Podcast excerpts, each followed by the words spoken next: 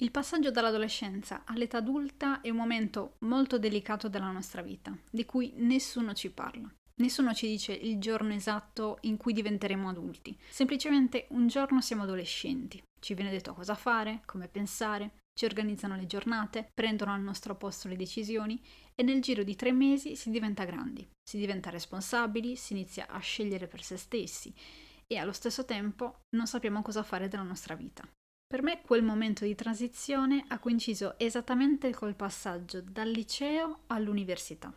Ed è stato un momento abbastanza turbolento. Non mi sentivo adatta nel fare delle scelte, perché in fondo non mi conoscevo. E se non ti conosci è difficile prendere delle decisioni importanti. Dall'altra parte avevo paura di sbagliare e temevo che le mie scelte di quel momento avrebbero segnato tutta la mia vita quindi fare anche un solo errore mi sarebbe costato caro. Non ero abbastanza matura e sentivo un carico sulle spalle mai provato prima un'altissima aspettativa degli altri su di me. In tutto questo iniziai a sentirmi completamente inadatta per la società e soprattutto sola. Mi sembrava che tutti avessero le idee chiare su qualsiasi aspetto della loro vita e che l'unica in preda ad una crisi esistenziale fosse solo io. Andando avanti con gli anni sono cresciuta e ho capito che i dubbi e le incertezze di quel momento non le stavo vivendo solo io tutti, chi più, chi meno, chi prima e chi dopo, viviamo momenti di insicurezza personale. Ci possiamo sentire persi, disorientati, incapaci di rientrare negli standard che la società ci impone e quindi avere la sensazione di essere in qualche modo difettosi,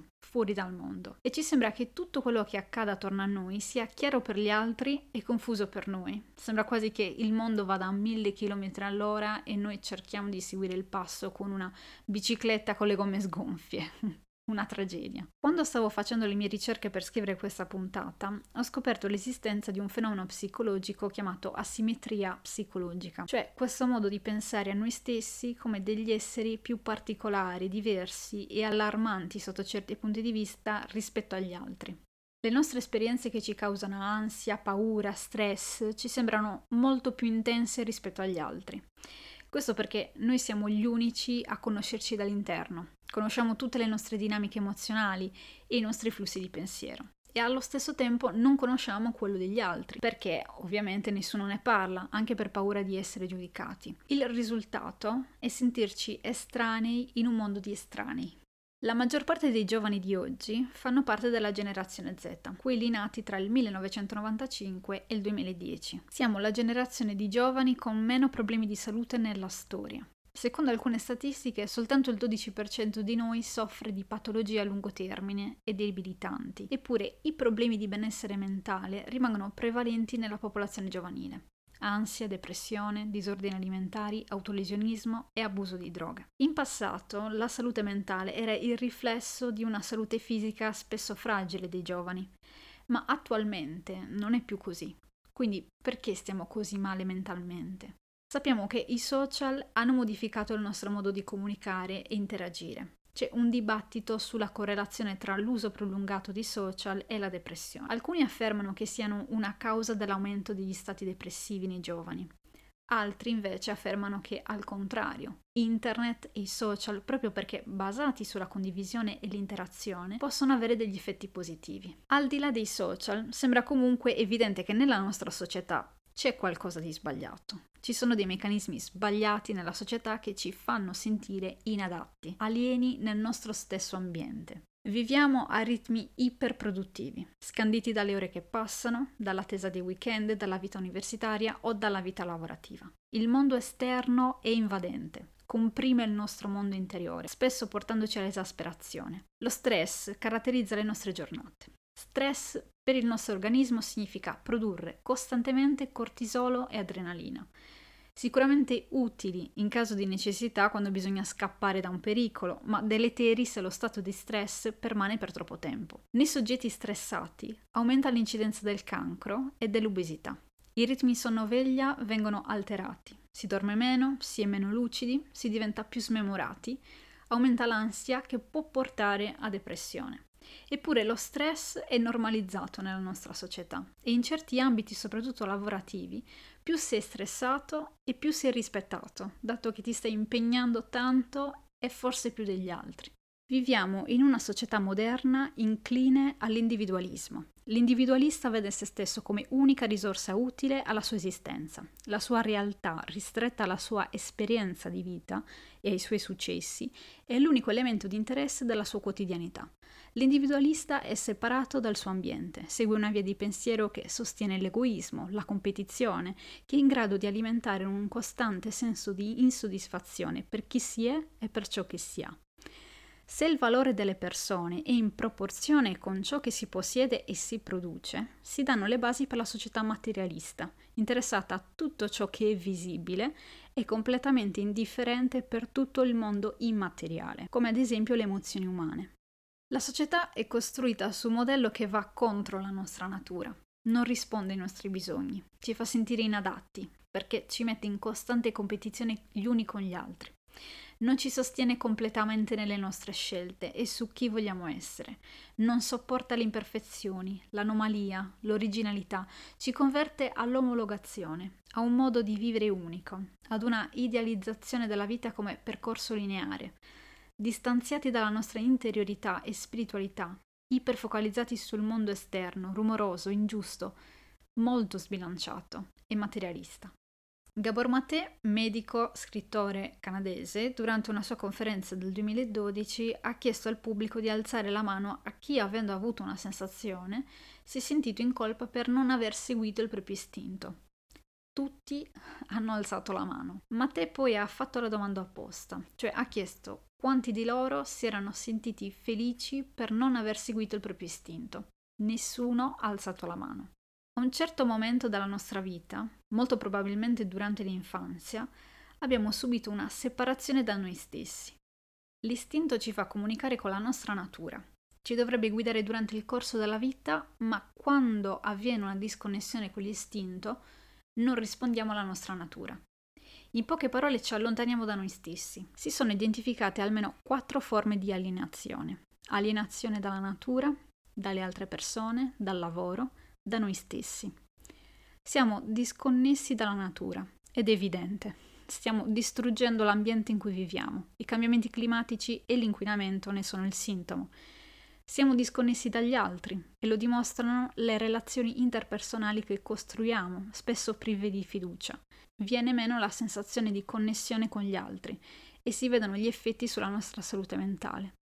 Siamo disconnessi dal lavoro che facciamo, molto spesso insoddisfacente in termini di guadagno economico e a pagamento personale.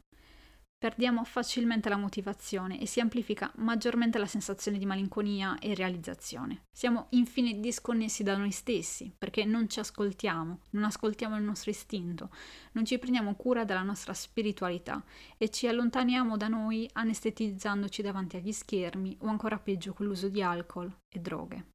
La società materialista si alimenta delle nostre insoddisfazioni, ci incoraggia a credere di non avere risorse sufficienti e ci vende prodotti che promettono di risolvere tutti i problemi, causati dalla società stessa. Le imperfezioni che notiamo davanti allo specchio e che abbiamo il diritto di avere perché ovviamente siamo esseri umani, secondo questa società devono essere risolte. Alcune volte sulle imperfezioni si costruisce un'immagine tremenda, quasi come se fossero delle malattie, come è stata la cellulite nelle donne.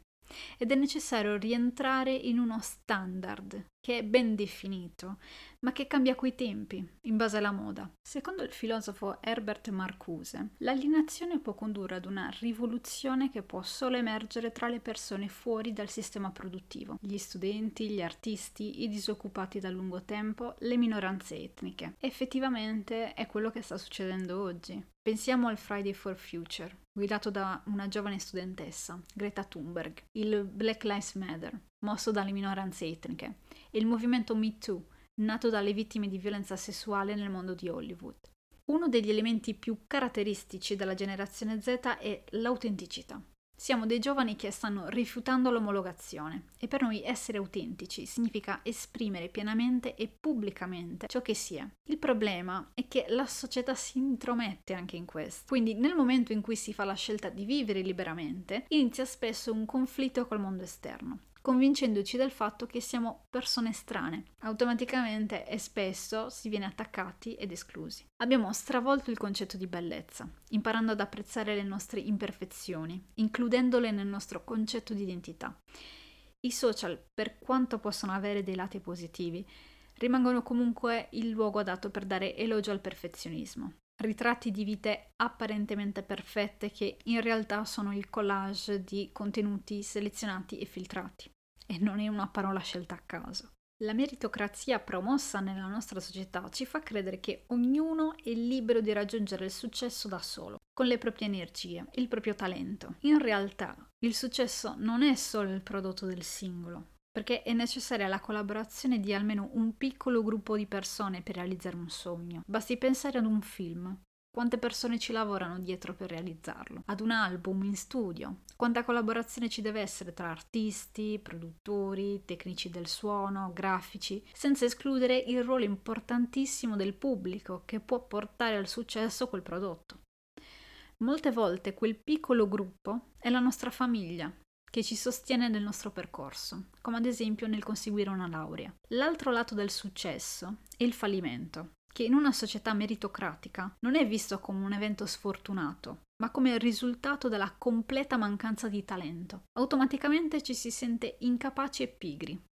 La frase non ti sei impegnato o impegnata abbastanza ce la siamo sentita dire tutti di fronte a qualsiasi fallimento. Così la povertà, da un problema, diventa una dannazione.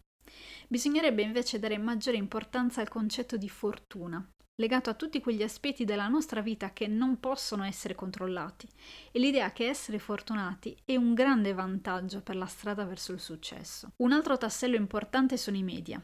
I media si focalizzano sui lati meno mirabili dell'essere umano, senza dare uno spazio ben bilanciato anche ai lati migliori. Questo ci porta allo sconforto e ci incoraggia alla giustizia fai da te. Più che sui problemi, le notizie forse dovrebbero concentrarsi di più sulle soluzioni, dandoci una visuale della realtà più positiva, piuttosto che su un immaginario decadente e senza una via di uscita. Abbiamo interiorizzato la credenza culturale che ogni individuo è egoista, separato dagli altri, competitivo con il resto della comunità.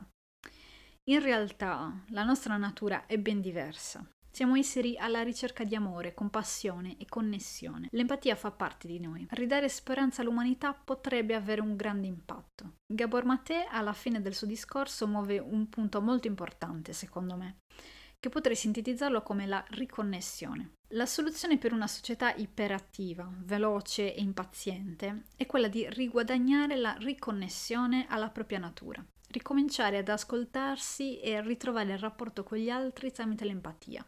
La solitudine può aiutarci a comprendere lati di noi mai esplorati prima, ci può portare al silenzio di cui abbiamo bisogno per ascoltare la nostra voce interiore e ritrovare l'istinto, senza interferenze dal mondo esterno. Avere pazienza e compassione per noi e per gli altri può trasformare una società cruenta in una società inclusiva e amorevole. Vivere liberi significa realizzare nella realtà visibile quello che è invisibile agli altri, ma che esiste dentro di noi da sempre. Nessuno dovrebbe mai scegliere chi essere o adattare la propria visione del futuro alle convenzioni. Purtroppo però se non si rientra negli standard, si è automaticamente difettosi e si viene facilmente esclusi dagli altri.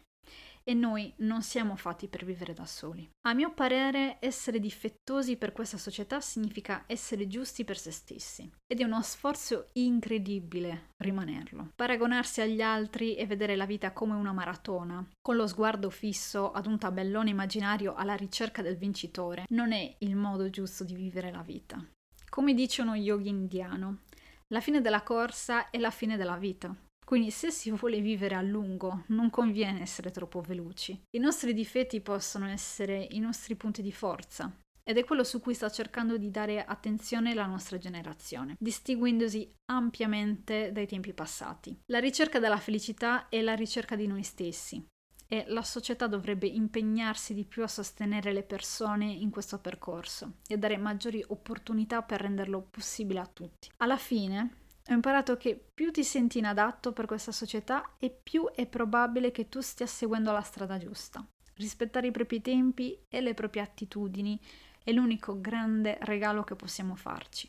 La società è brava a etichettare e a categorizzare, Sta a noi non fare di quelle etichette la nostra identità.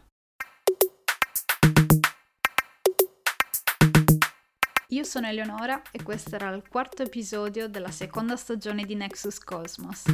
Alla prossima!